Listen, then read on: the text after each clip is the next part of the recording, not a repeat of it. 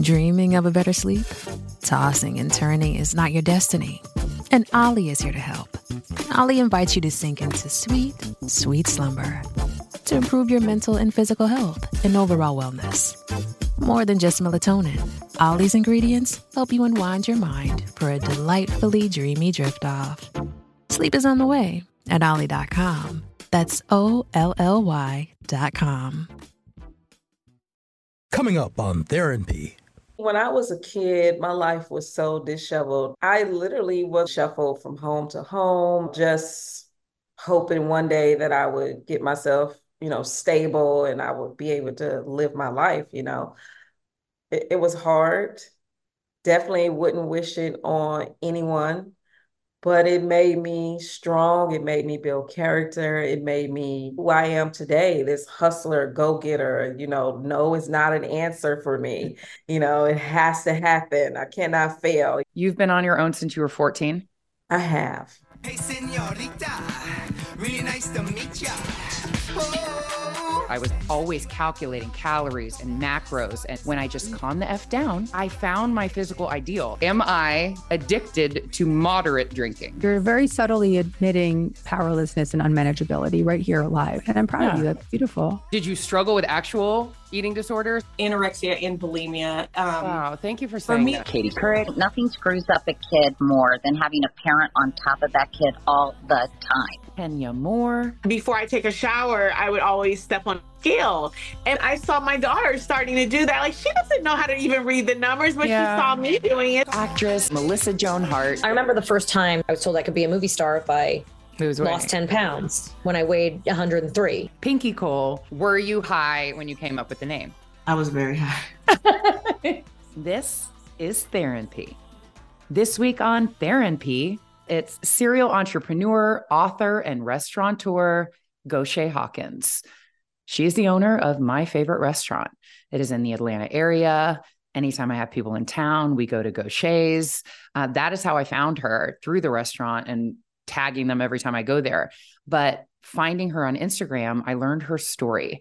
And I am here to share inspiring stories of accomplished women, how they got to where they are. Wait till you hear this one. Please do me a favor and leave me a review on Apple Podcasts. It'll take two seconds, it'll help me out so much.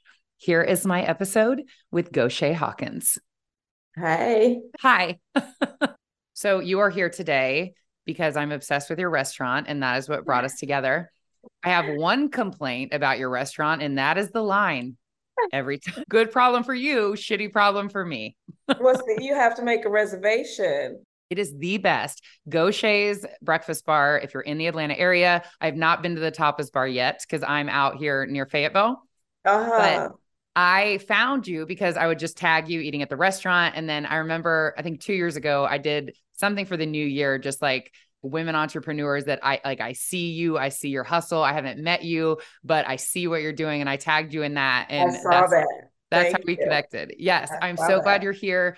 Squats and Margaritas is sharing inspiring stories of women that are accomplished and kind of showing what they've came out of. And mm-hmm. your story, like I had to have you here today to share it. Talk about Gocha coming up. Was there like signs of entrepreneurship when you were a kid? You know, honestly, when I was a kid, my life was so disheveled that I really couldn't think of anything and never would have dreamed that I would be sitting in this seat, you know, today. Um, I literally was a kid who was shuffled from home to home and, you know, just hoping one day that I would get myself, you know, stable and I would be able to live my life, you know. But even through all the things that I went through, like it, it was hard. Definitely wouldn't wish it on anyone, but it made me strong. It made me build character. It made me, you know, who I am today, this hustler, go getter. You know, no is not an answer for me.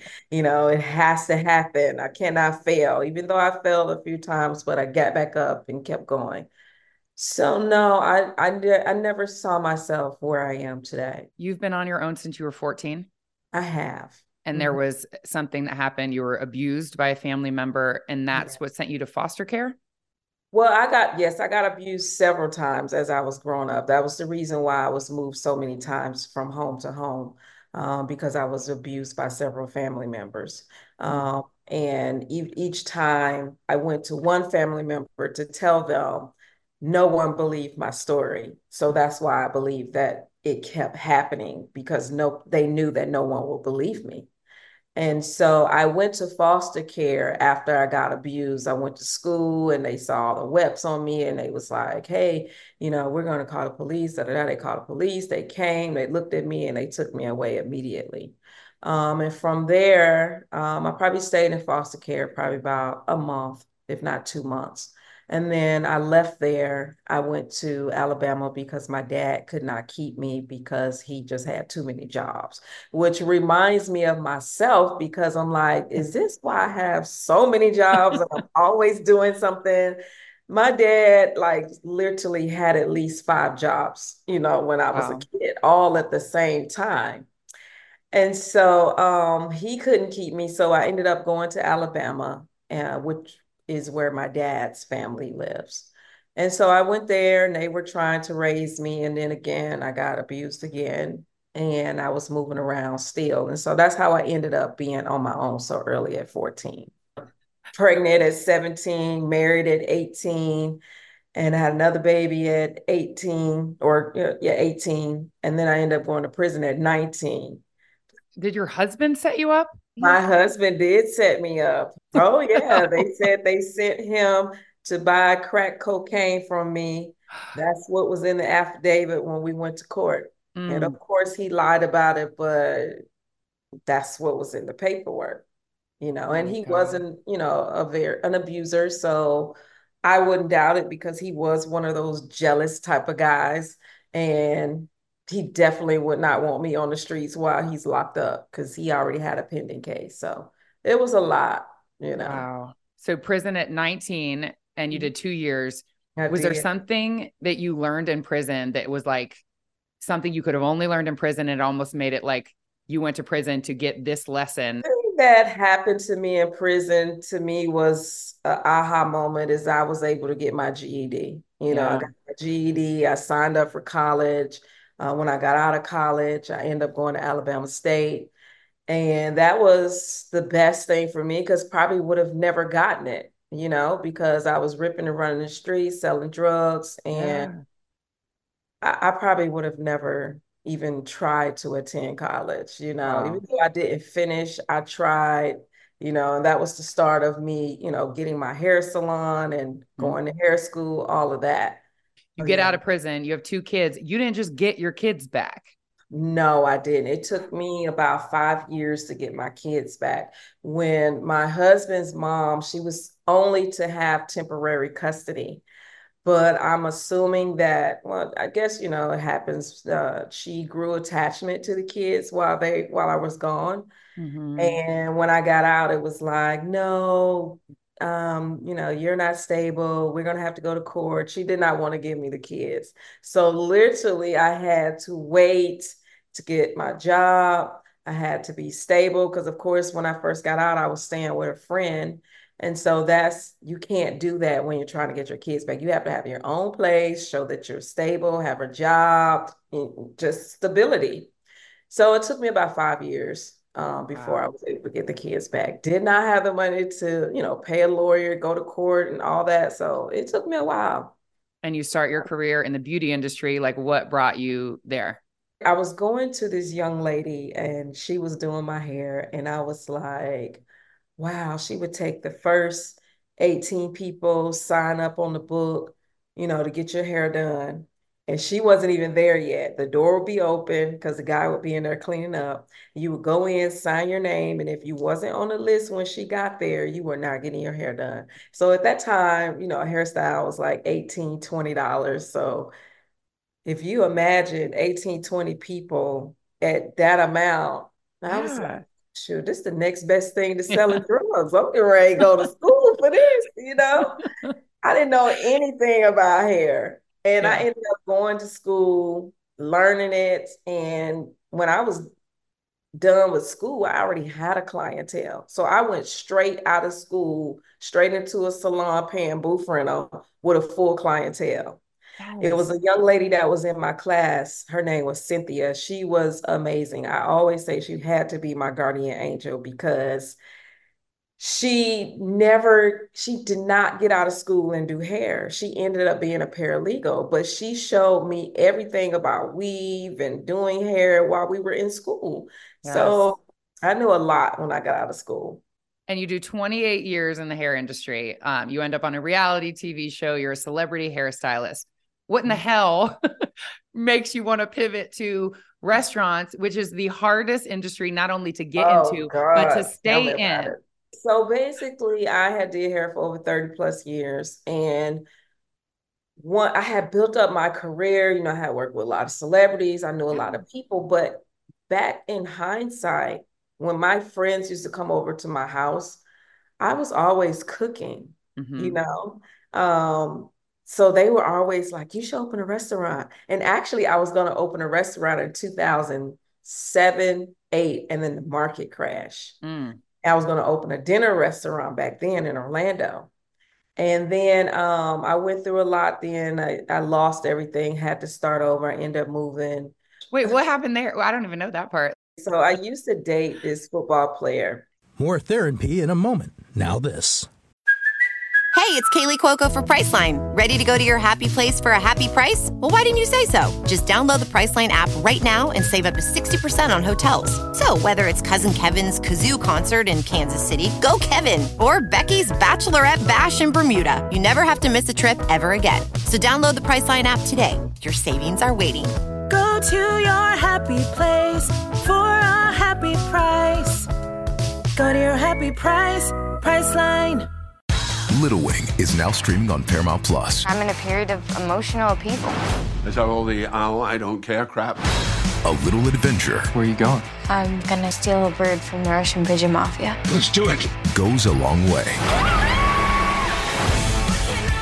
Starring Brooklyn Prince with Kelly Reilly and Brian Cox. Life can hurt, but life is sweet. Little Wing, rated PG 13, may be inappropriate for children under 13. Now streaming exclusively on Paramount Plus. This episode is brought to you by Bumble. So, you want to find someone you're compatible with, specifically someone who's ready for a serious connection, totally open to having kids in the future, is a tall, rock climbing Libra, and loves rom coms with vegan pizzas on Tuesdays just as much as you do. Bumble knows that you know exactly what's right for you. So, whatever it is you're looking for, Bumble's features can help you find it. Date now on Bumble. Now, back to therapy. Oh. And I dated him in Orlando for a little while. And then, you know, at that time I had a salon, I had, you know, houses, I had all this stuff, right? And so my at that time my bill was like thirty thousand dollars a month. So he mm. was like, you know, I want you to move to Detroit because he was planning Detroit. He was like, I want you to move to Detroit, and you know, don't you know, you don't. I don't want you to work. I want. He wanted me to be a housewife. I knew that that was something I never wanted to do because that was never me. I was so, you know, independent and, you know, like I never wanted to lean on anybody. And I I did it. Yeah. I sold my salon. I moved to Detroit with him. And when I got there, when I tell you my entire life changed, my entire life just flipped upside down because I feel like when someone else is you know, taking on your responsibilities, paying all your bills, they become a different person. Uh-huh. And you become a different person because now it's like, I have to do everything that he says, you know.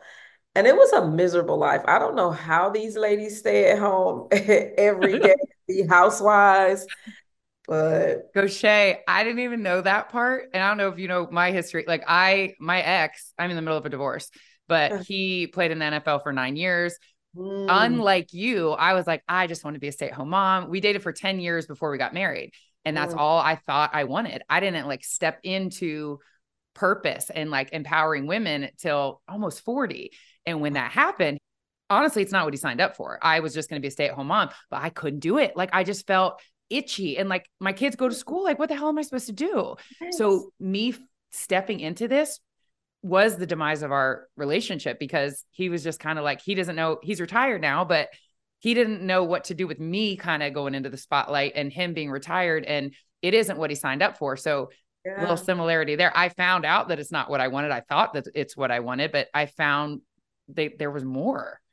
Yeah, I mean, literally, like every day doing the same thing over and over and over again, cleaning up, you know, cooking. It was yeah. the most boring life ever. It's also the hardest. And I know people are going to come for me. They do it every time I say that just being a mom. Being a mom is so hard, uh, obviously. And if that is what your role is in your home and you feel fulfilled, that is amazing. You are a badass. It's the hardest job in the world. But it's not the only job and it's not even that's that's what you signed up for and if you feel kind of itchy there is more and you need something that like lights you up. Like you said it's like the same thing every day.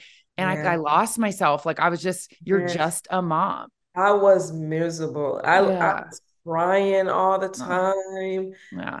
I mean it, i mean it's just when you're coming from a place of working all the time yeah. and then all, all, of a sudden just stop and you're just in the house every day it was a lot. Like he was very abusive mentally physically mm. and it was a lot so a lot. I know you we didn't really like grow up cooking, but you kind of like learned out of necessity in your first marriage. yeah, I did. My husband, you know, like I did not know how to cook. Like his mom, she was a great cook for him. You know, he was the only child, so she cooked for him all the time when I met him. And so I was like, okay, I need to learn how to cook. So I started learning how to cook. You know, my grandmother was a cook on both sides, my mom, like everyone cooked. And I never learned it. And then once I got married, it was like, okay, I don't know how to cook. So I got to learn because this guy, his mom is always cooking. She's always washing his clothes and mm. everything. Mm. So she made me feel like not valued, period. Yeah. And so one day I cooked Jiffy Mix for him. Yeah. And he took that Jiffy Mix and threw it across the room. And he said, if I wanted a cake, I would ask for a fucking cake and threw it across the room. And from that day, I learned how to cook. My grandmother lived probably five houses down, and I used to go down there and she would show me how to cook. And I ended up just, you know, taking some of the things that she learned me and putting it in with what I, you know, wanted to do. Yeah, you did. and all my friends started coming over and they was like, Yeah, you should open a restaurant. You know, this is great. And you found it like kind of, it was like out of necessity. Like there wasn't a spot where you live. So you opened one. Yeah, so here in Atlanta, um, Cascade, it's like a very prominent area. A lot of, you know, influential people live in the area. And I had moved here in 2010. And when I moved here, I lived in Atlantic Station.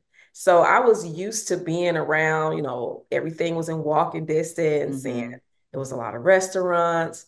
And then I ended up moving to Cascade area 2014.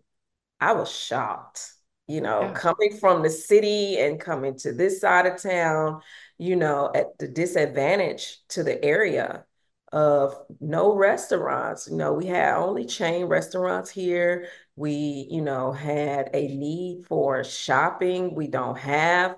So it was, I felt like this area was really at a disadvantage, and especially considering the type of people that live in this area. You yeah. know, mayors that live over here. And why are we underserved, you know? Yes. And so I felt like it would be the perfect opportunity to open the restaurant now. You know, we didn't have a breakfast restaurant over here. And so I said, oh, this would be a great opportunity. And, and so a place became available and the rest is history. Yeah. Five years ago, the yeah. hardest industry to maintain, like then COVID came. And you're like, I remember I watching you on an interview and you're like, I didn't want to do a food truck. But then COVID hit and everybody wanted to go and you had to get a food truck. Like you have to be able to pivot. Yeah, yeah you know, so I did hair here in Atlanta. I, you know, my career, I did hair, worked with several celebrities. I've been in NBA for over 10 years. I worked with a lot of teams. And then, you know, I just felt like social media came. And then once social media came, I felt like people had more access you know, to hairstylists. And with that being said, it was a lot of hairstylists willing to do hair for free, you know, just to get likes and everything. And. I just didn't want to be that hairstylist. I felt like the industry was changing. And I felt like it was just time for me to start trying to figure out what I wanted to do different. Yeah. And when I moved, that was the answer. Okay, now I'm going to open a restaurant. I didn't know anything about running a restaurant, nothing. and I felt like in my mind, I felt it was kind of easy because I felt like I've always had my own business, you know. Um, so I knew how to manage money and I knew how to talk to people and things like that. But once I got the restaurant open, it was like, okay, it's more to this than cooking. You know, it was mm. like the liquor license, it was like, you know, the service, you know, like I knew how to treat people, but that was a different type of service, you yeah. know. And uh, you weren't the one treating that. Like you had to hire and trust that, that your staff was going to get exactly. it. Exactly. right. Like, you know, when you're doing hair, it's just you and your yes. assistant. And you don't really have to rely on a lot of people to make it work. Yes. And in this restaurant, it's 50 million people that you have to rely on. Like I was not used to that. Mm-hmm. And so that was different for me.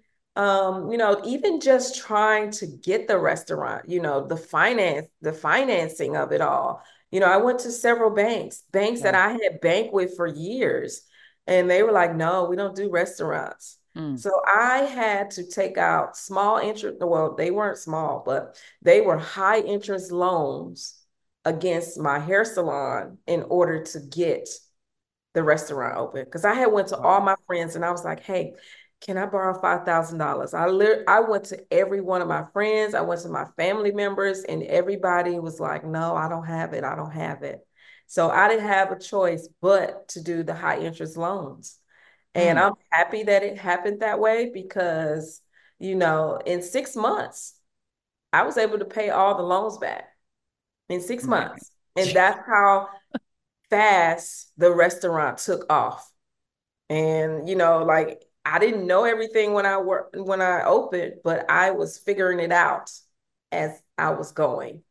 And people were supporting me. The community yes. was something that was needed in the community because it filled the void and the community they've been there and they stuck with me you know till now because i've made some changes some tweaks to be better. You know we've worked on our service we've worked on the quality of our food like we've enhanced the visuals like yeah it's been a lot. So but the community has definitely been there with us the whole way and stuck by us and they it's, are still.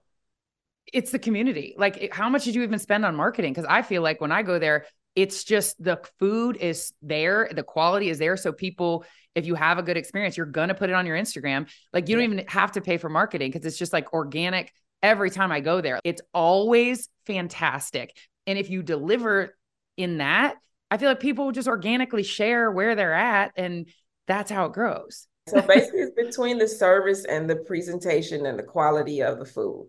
Oh. Like those things makes a big difference in business. Yeah. And you give great service, people are going to want to come back. Your food doesn't even have to be all that great if you're giving people great service. You know, we strive to give a five star experience, and we, we, we're not perfect, so it doesn't always happen. But for the most part, that that is our goal. You yeah. know, sometimes things slip up and we make mistakes, but we are held accountable, and you know, we just learn from those mistakes and you're passionate about the quality of it, like would you say finding the restaurant industry, like that's your passion, whereas like the hair industry was more about just like making money? You know, I never knew that I could be so fulfilled from opening this restaurant. Yeah. I've had, you know, several hair salons. I've never felt fulfilled until I opened a restaurant. It's just a different experience when you get when you see the guests and they're like, "Oh my god, this food is so amazing." And this and just to see all the hard work that I put into it and how it's paying off, you know, it makes me feel really grateful, you know, that I was able to do this. And especially when I look back where I came from, everything that I've been through, Yeah. and to know that I've opened up something and it's touching people's lives, you know? People come, they share moments with their families, their friends, birthdays, you know, great conversation and drinks. Yes. So it's it's very, you know, touching to see. Yeah, it lights you up. You found like what you're put on this planet to do. And you're Mm-hmm. such a great example of just like, you can switch it up. Like you did over 30 years in hair, and now you've got like the go to spot in restaurants. You were Yeah. married to a man. Now you're married to a woman. It's like, you're such a great example of do you live your authentic life?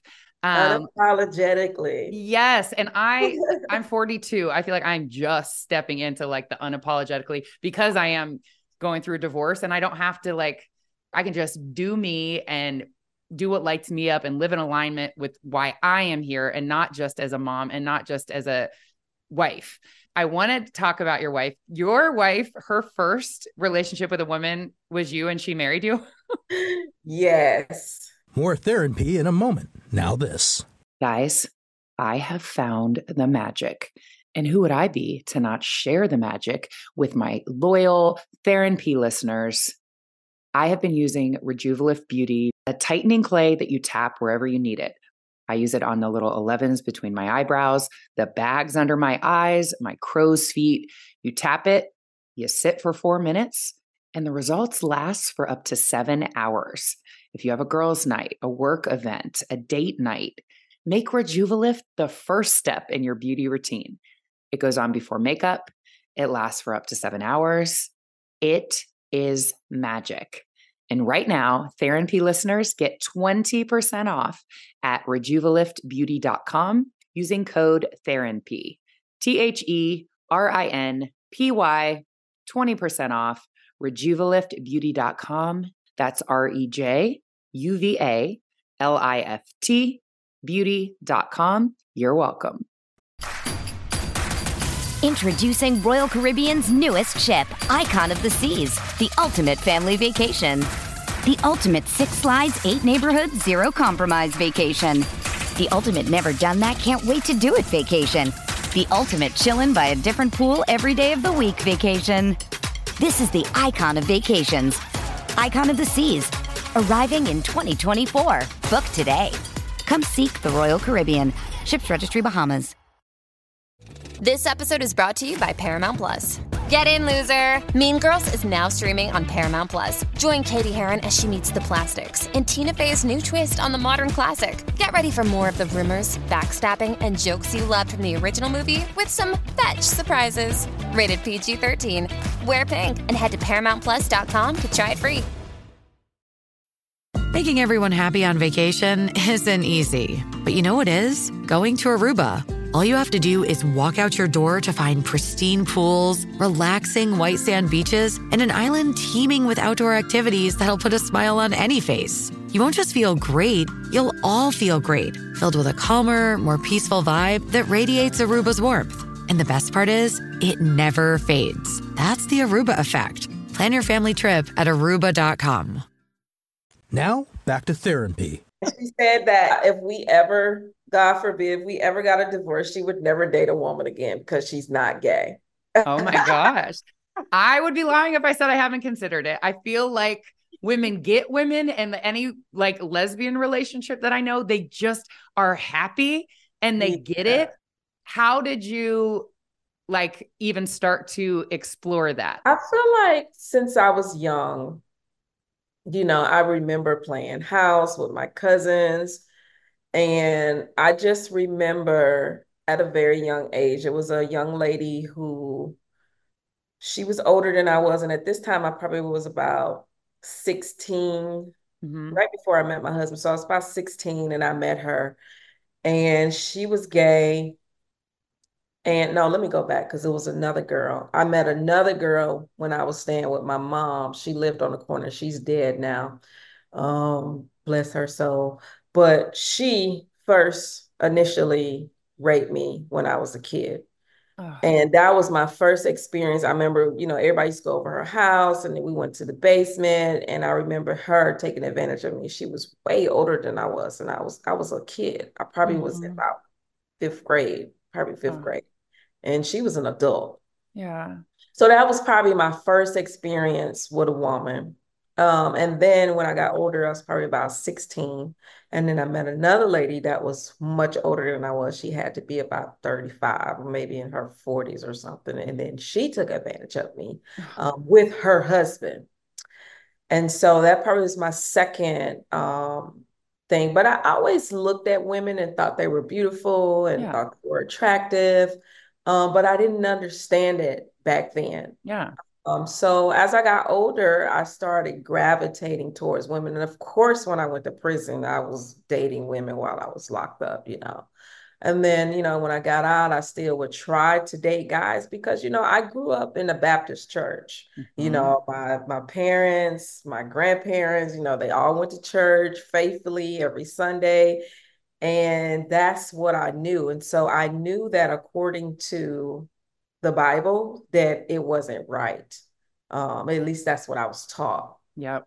And so it was a hard pill to swallow, just, you know, saying, hey, you know, you're supposed to be with a man, you're not supposed to be with a woman. So my entire life, I have been battling, you know, supposed to be with a man, not supposed to be with a woman, it's not yeah. right.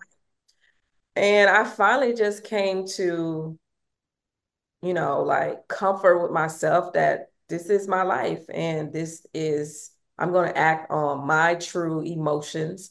Yeah. And, and so I finally just gave up on the guys. Like, you know, I'm just going to give up. And I really like guys like that because I feel like I feel like with guys, I went through so much turmoil. Yes. That's what I was going to say. Like, do you think that like being abused by a man as a kid made you like not attracted to men? Be like, that is bad. But you just blew that theory up when you said you were abused by a woman. So yeah. maybe not, but I thought maybe that has something to do with it. Yeah. Like that made you turned off. I have to say too, just it's funny you said that. I go to a Baptist church and we are talking about marriage right now. As yeah. a straight woman, it makes me uncomfortable when they're like, well, anything outside of a man and a woman, I like can't even make eye contact with because I'm like, it just I'm not good with that. And I'm straight and it still makes me I I, I can't imagine how it would make you feel because I'm like, that is very like divisive and eh, like exclusive. And I like more like inclusive and a child like being in church and taught that their whole life. That had to be so hard. Yeah. And I wasn't going to share this, but I'll share it with you. I feel like uh, living, stepping into my truth. My family, they don't even know what to do with me because I, I'm just honest and yeah. I am a straight woman. But there is, was a woman on TikTok that I follow, and I was like, I just casually made a comment. I was like, if she hit on me, I would go with her. I would go home with her. And my mom's like, what? And my sisters were like, rewind, what? And I was like, I'm just being honest. Like, I am straight, but I, w- I am attracted to this woman. And I feel like there's a level of that in everyone, but not everyone says it out loud. And right. I just, I'm like, I, I would go with her. And they're like, they're like, you're married to a man, but I'm like, that's just, I'm attracted to this woman. And I yes. Am comfortable saying that. And I feel like other people just feel that way, but don't say it. I mean, maybe they don't. I can't speak for other women, but they're like, what? But I'm like, that's, that's how I feel. I, I would, I am attracted to her. so I feel, I feel like women, you know, we understand each other much better. Yes. we're more relatable towards each other. Like we're list we're listeners. We understand the touch, you know, just everything yes. about it. You know, guys are just guys. You know, and you might have some that are different, but it's not very many. No. You know. that women like we just get each other. And so that's what makes it so much more different, you know. Right. I feel that way. Like I see it in other relationships. Like, and the, like women talk and like are vulnerable and share their feelings. And men like were raised, especially like my yeah. husband is black. Yeah, my, my I don't know what to call him. In the black community, you don't go to therapy, you don't share your feelings. He was like my mother-in-law will say things to my son like he's 5 and she'd be like she'll take a toy and be like that's not for boy boys don't play with that boys don't cry get up don't cry and I'm like we are not doing that. Yeah. And it's like it's hard to have a relationship with someone that is just doesn't feels like they can't share what they're going through and they're just they don't communicate because that's how they were raised. Like how do you have a relationship with someone who just never shows emotion, never exactly. says what's going on and women do. Right. So it, I feel like it'd be easier. I don't know. Um, I love how you just support other women. You you show that there's room for everyone and like you yeah. say you get your blessings by bringing that next woman to the table. Can you talk more about that? Like that's how you rise. Yeah, I say it all the time, you know, like I don't have anything, you know, that I don't mind sharing, you know, because I do believe that this is how I receive my blessings. Yes. And I don't I feel like what God has for you, it's for you. You know, no one can come and take it away or interfere. You know, even if they try to get in the way and say that they think they're blocking your blessings. Yes. It's about timing. And if it's God's timing for you, it's going to happen. If it's not, it's just not going to happen. Like I do believe in sharing knowledge with people. Yeah. Um, people hasn't always been, you know, so forward with helping me, but I thank them for that too because they made me stronger. They made me figure it out. Yeah. And you know, you get a blessing from that too. Like people not helping you, it teaches you something. So yeah, absolutely. It, that's also like feeding your soul. And I love like you manifest, like you say, everything I touch, it works. And then it, it does. it does. It really does. I know? need to be better at that. I well, just you know you have to put it in the atmosphere, you know, and I'm I'm not a planner. I normally do not plan anything when I'm getting ready to do something. I'm mm. the type of person who just jumps out and do stuff mm-hmm. you know, and I've always had success with doing that. I've tried to plan before and it never works. okay. you plan, God works. laughs. Okay. I get it.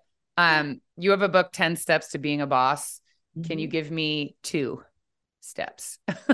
yes. That book basically is about, you know, doing you you know, yes. like making sure that you have knowledge on whatever you're trying to do, um, on being successful, and never stop, you yeah. know, never stop. Like, continue to keep driving that force. Do you feel like, as me as an entrepreneur, it's like I don't ask, like I don't know, but I don't ask because it's like I feel like I'm an entrepreneur. I have to figure it out. Like this person figured it out. But any entrepreneur that I have on, they're like, I want to help. Like I have done it. So ask, but you feel like you can't ask. You have to figure it out because you're an entrepreneur and your pride is, you don't want to be like, I don't know what I'm doing. Like, can you help me? You just try to figure out on your own. And you're probably like wasting so much money and so much time not finding like someone who's already done it. Even back when I've tried to ask people who has done it, um, it was one lady I remember. I asked her, this is when I had a clothing store, and I asked her, I said, Hey, can you help me, you know, like figure out how to, you know, order or where to order from? And she told me no, it was a conflict of interest. Mm. I lived in Alabama at the time. she lived here in Atlanta, and I was a conflict of interest in Alabama. Mm. And I, I said, okay. So I spent a lot of money spinning my wheels yes. trying to like I went to like the magic shows, all the big shows in LA, spending money knowing I was a small little boutique and I could not afford to buy 12 of everything. Yeah. Like I wanted to be exclusive where it was only like two of this, two of yes. that. But when you go to those type of shows, you have to buy in bulk. Mm. So I had to do that just to try to figure it out. But yeah, um, normally, you know, like right now, my circle, I have like a lot of restaurateurs who are my friends. I call them and we go over things like, um, what's going on? Like, you know, are you feeling a shift or anything like that? And we just talk about, you know, things that we could do different with each other. So I have a lot of friends right now who are, you know, open about business and don't mind sharing. Yeah. Where I didn't find that back in the day definitely I'm not afraid to ask at all. Yeah. Even if they say no, or I can tell that they don't really want to answer or something, you know, yeah. I'll go to somebody else, one of my other friends. yeah. It's like Pinky. Pinky has been such a asset to me. Like she had me on American Sesh. And as we're leaving, it's like, I don't want to like, I'm just like, I'm gonna leave. And she was like, Hey, give me your cell number. And then I was like, Oh, and like if she needs something or I need something, like I'm writing a children's book. She's like, send it to me. I'll send it to Simon and Schuster. And I'm like, okay. Like she doesn't mind. Like she's a connector. And that's where she gets the blessings that she gets because yeah. that's what she puts out. I think not only just putting everything in, into entrepreneurship, like with the restaurants, but you also have a nonprofit, which is also beautiful. Can you talk about what that is? So my nonprofit is Gocha Illumination Foundation. It is for kids who've been sexually mo- molested, physically abused. Um, and what we do is provide etiquette classes for them. And we also provide free counseling. Yes. And so this is something that was near and dear to me because of the experience that I had been through. Yes. And I feel like had I gotten counseling years ago, I would be in a better place today because yes. I'm just now starting to get counseling, just now. And Same. I'm in my 50s, you know? And so I feel like had I got this counseling when I was younger, I wouldn't have made probably half the mistakes that I made back then. Mm-hmm. But I'm not, I don't, I'm not mad that I did anything that I did in my life because it was all learning lessons. Yes. And so my foundation, you know, I just want kids to be in a safe place and be able to talk to someone because I was not able to talk to anyone when I was going through what I was going through because mm-hmm. no one believed me. Mm-hmm. So I just want them to be able to open up and have trust in us and understand that we're a safe place and for them to get healed. First thing, anyone listening to this, is carrying childhood trauma. It's like a big T trauma or a little T. Like obviously you had big T trauma that you came through, but anything that happened that you may not even realize that you're still carrying, the way you react to things, the way you react to your spouse is because you're going back to a time where someone talked to you that way. And therapy is just so necessary. I found it in my late 30s. And anyone that's listening and feels like there's a stigma, both of us go to therapy. It has been life changing for me. It sounds like for you too. Even if you think you didn't have this like awful childhood. You are carrying something that is causing you to act a certain way in your life today. And you got to get in there, you got to feel it to heal it. And it is so necessary. You and I both have something similar. Like I went through multiple eating disorders, body image stuff. Oh my God. I was going to talk about that too. 10 to 15 years. You too? Yeah.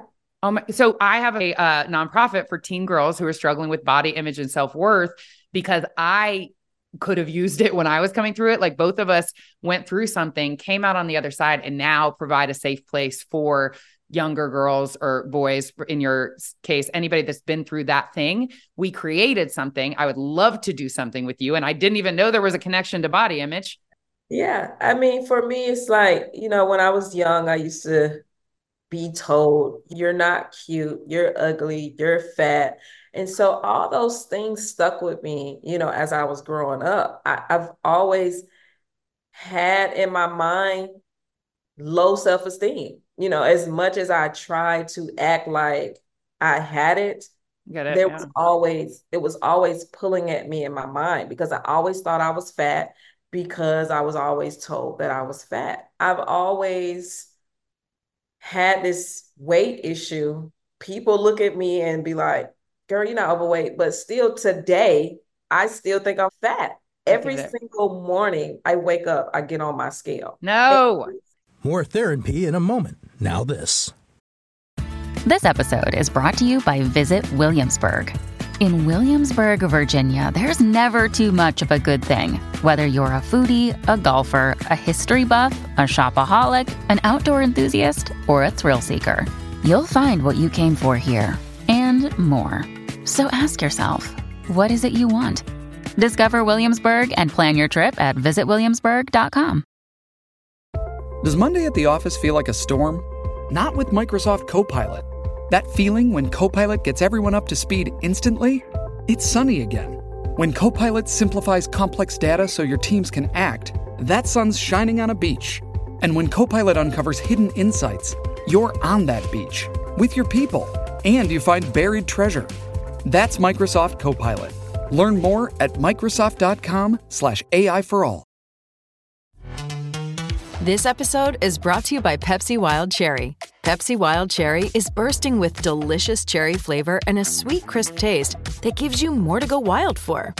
Getting wild may look different these days, but whether it's opting for a solo Friday binge watch or a big night out, everyone can indulge in their wild side with Pepsi Wild Cherry also available in Zero Sugar. So grab a Pepsi Wild Cherry and get wild. Now, back to Therapy. Single morning. And I heard you one day talk about that. I cannot help it.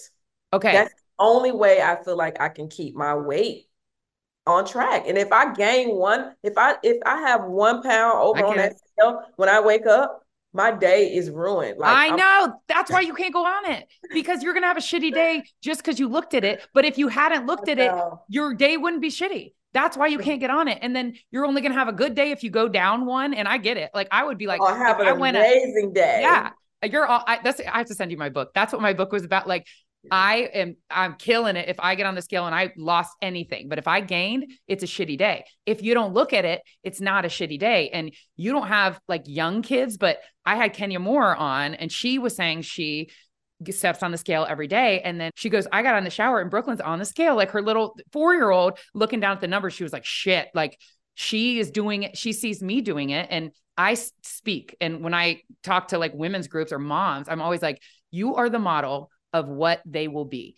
And if they see you step on a little machine and be like, oh, or like, yes, they're like, oh, that's how we find out if we're happy. We, we see what the machine says. Like you're modeling that for your daughter, or not you specifically, but anyone that that is on a scale every day. Oh, we have a good day if it's low, and that cannot dictate your day. And women's bodies, like water weight, or like it can change so much. So why would you let that dictate your day? Don't step on it.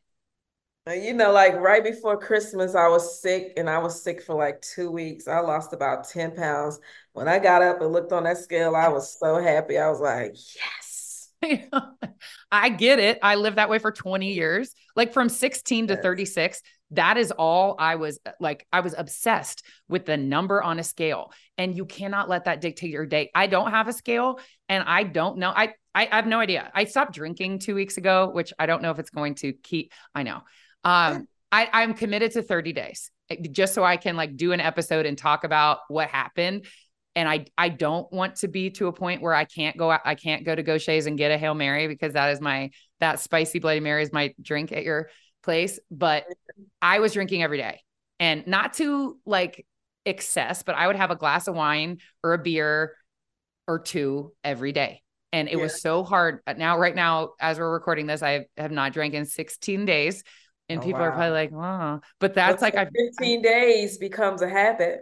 I exactly, and it's not as for some reason, Gocha, this time has not been as hard as other times I've tried. I'd be like, "This is bullshit." I'm having a glass of wine, like it was too much, but I know I'll be able to do 30 days, but I don't think I want to stay like sober. I want to be able to like if I start dating, not that I'm going to date anytime soon. I want to be able to go have a drink and not have it be an everyday thing. So I don't know why I started talking about that. Why did I start talking about my drinking? We were talking about the weight thing, and then we were. oh yeah, I don't know if I've lost thing. weight. That's what I was saying. I I don't have a scale, so my day is gonna not be affected by it. I could have lost weight because I stopped drinking. I'm sure you have, but I'm not getting on a scale because I can't. I don't even know if I have Gocha because I found non-alcoholic IPAs. Like I used to drink like big girl beer, not like Michelob Ultra, but they probably had like 200 calories. So I would drink a couple beers. Now I have non-alcoholic, so it doesn't have the alcohol, but it still has the calories. But it's what I need to not drink alcohol for 30 days.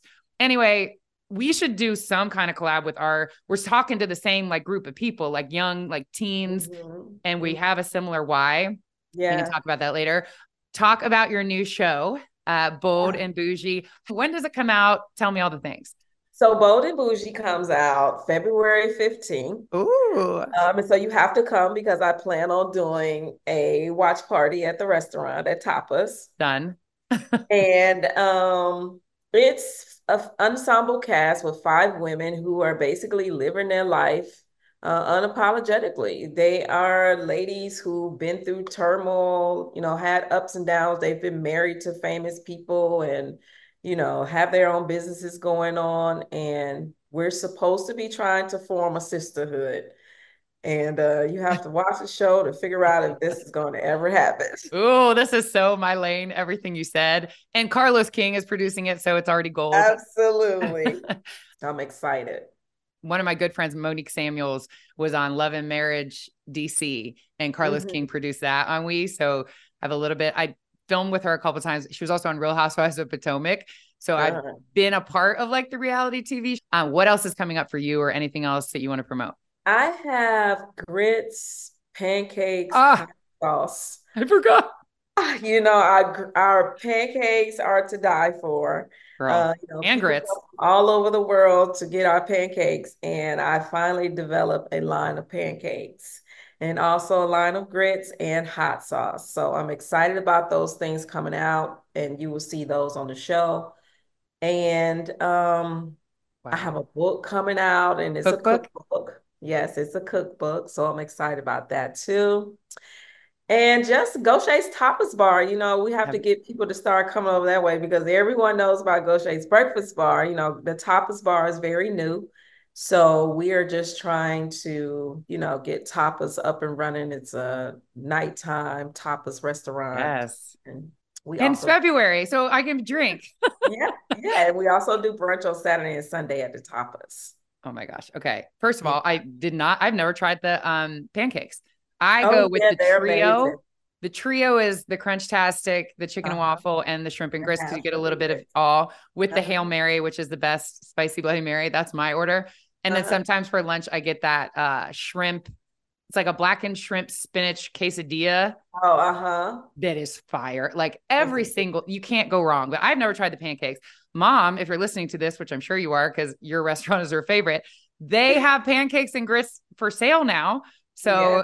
I will be linking that.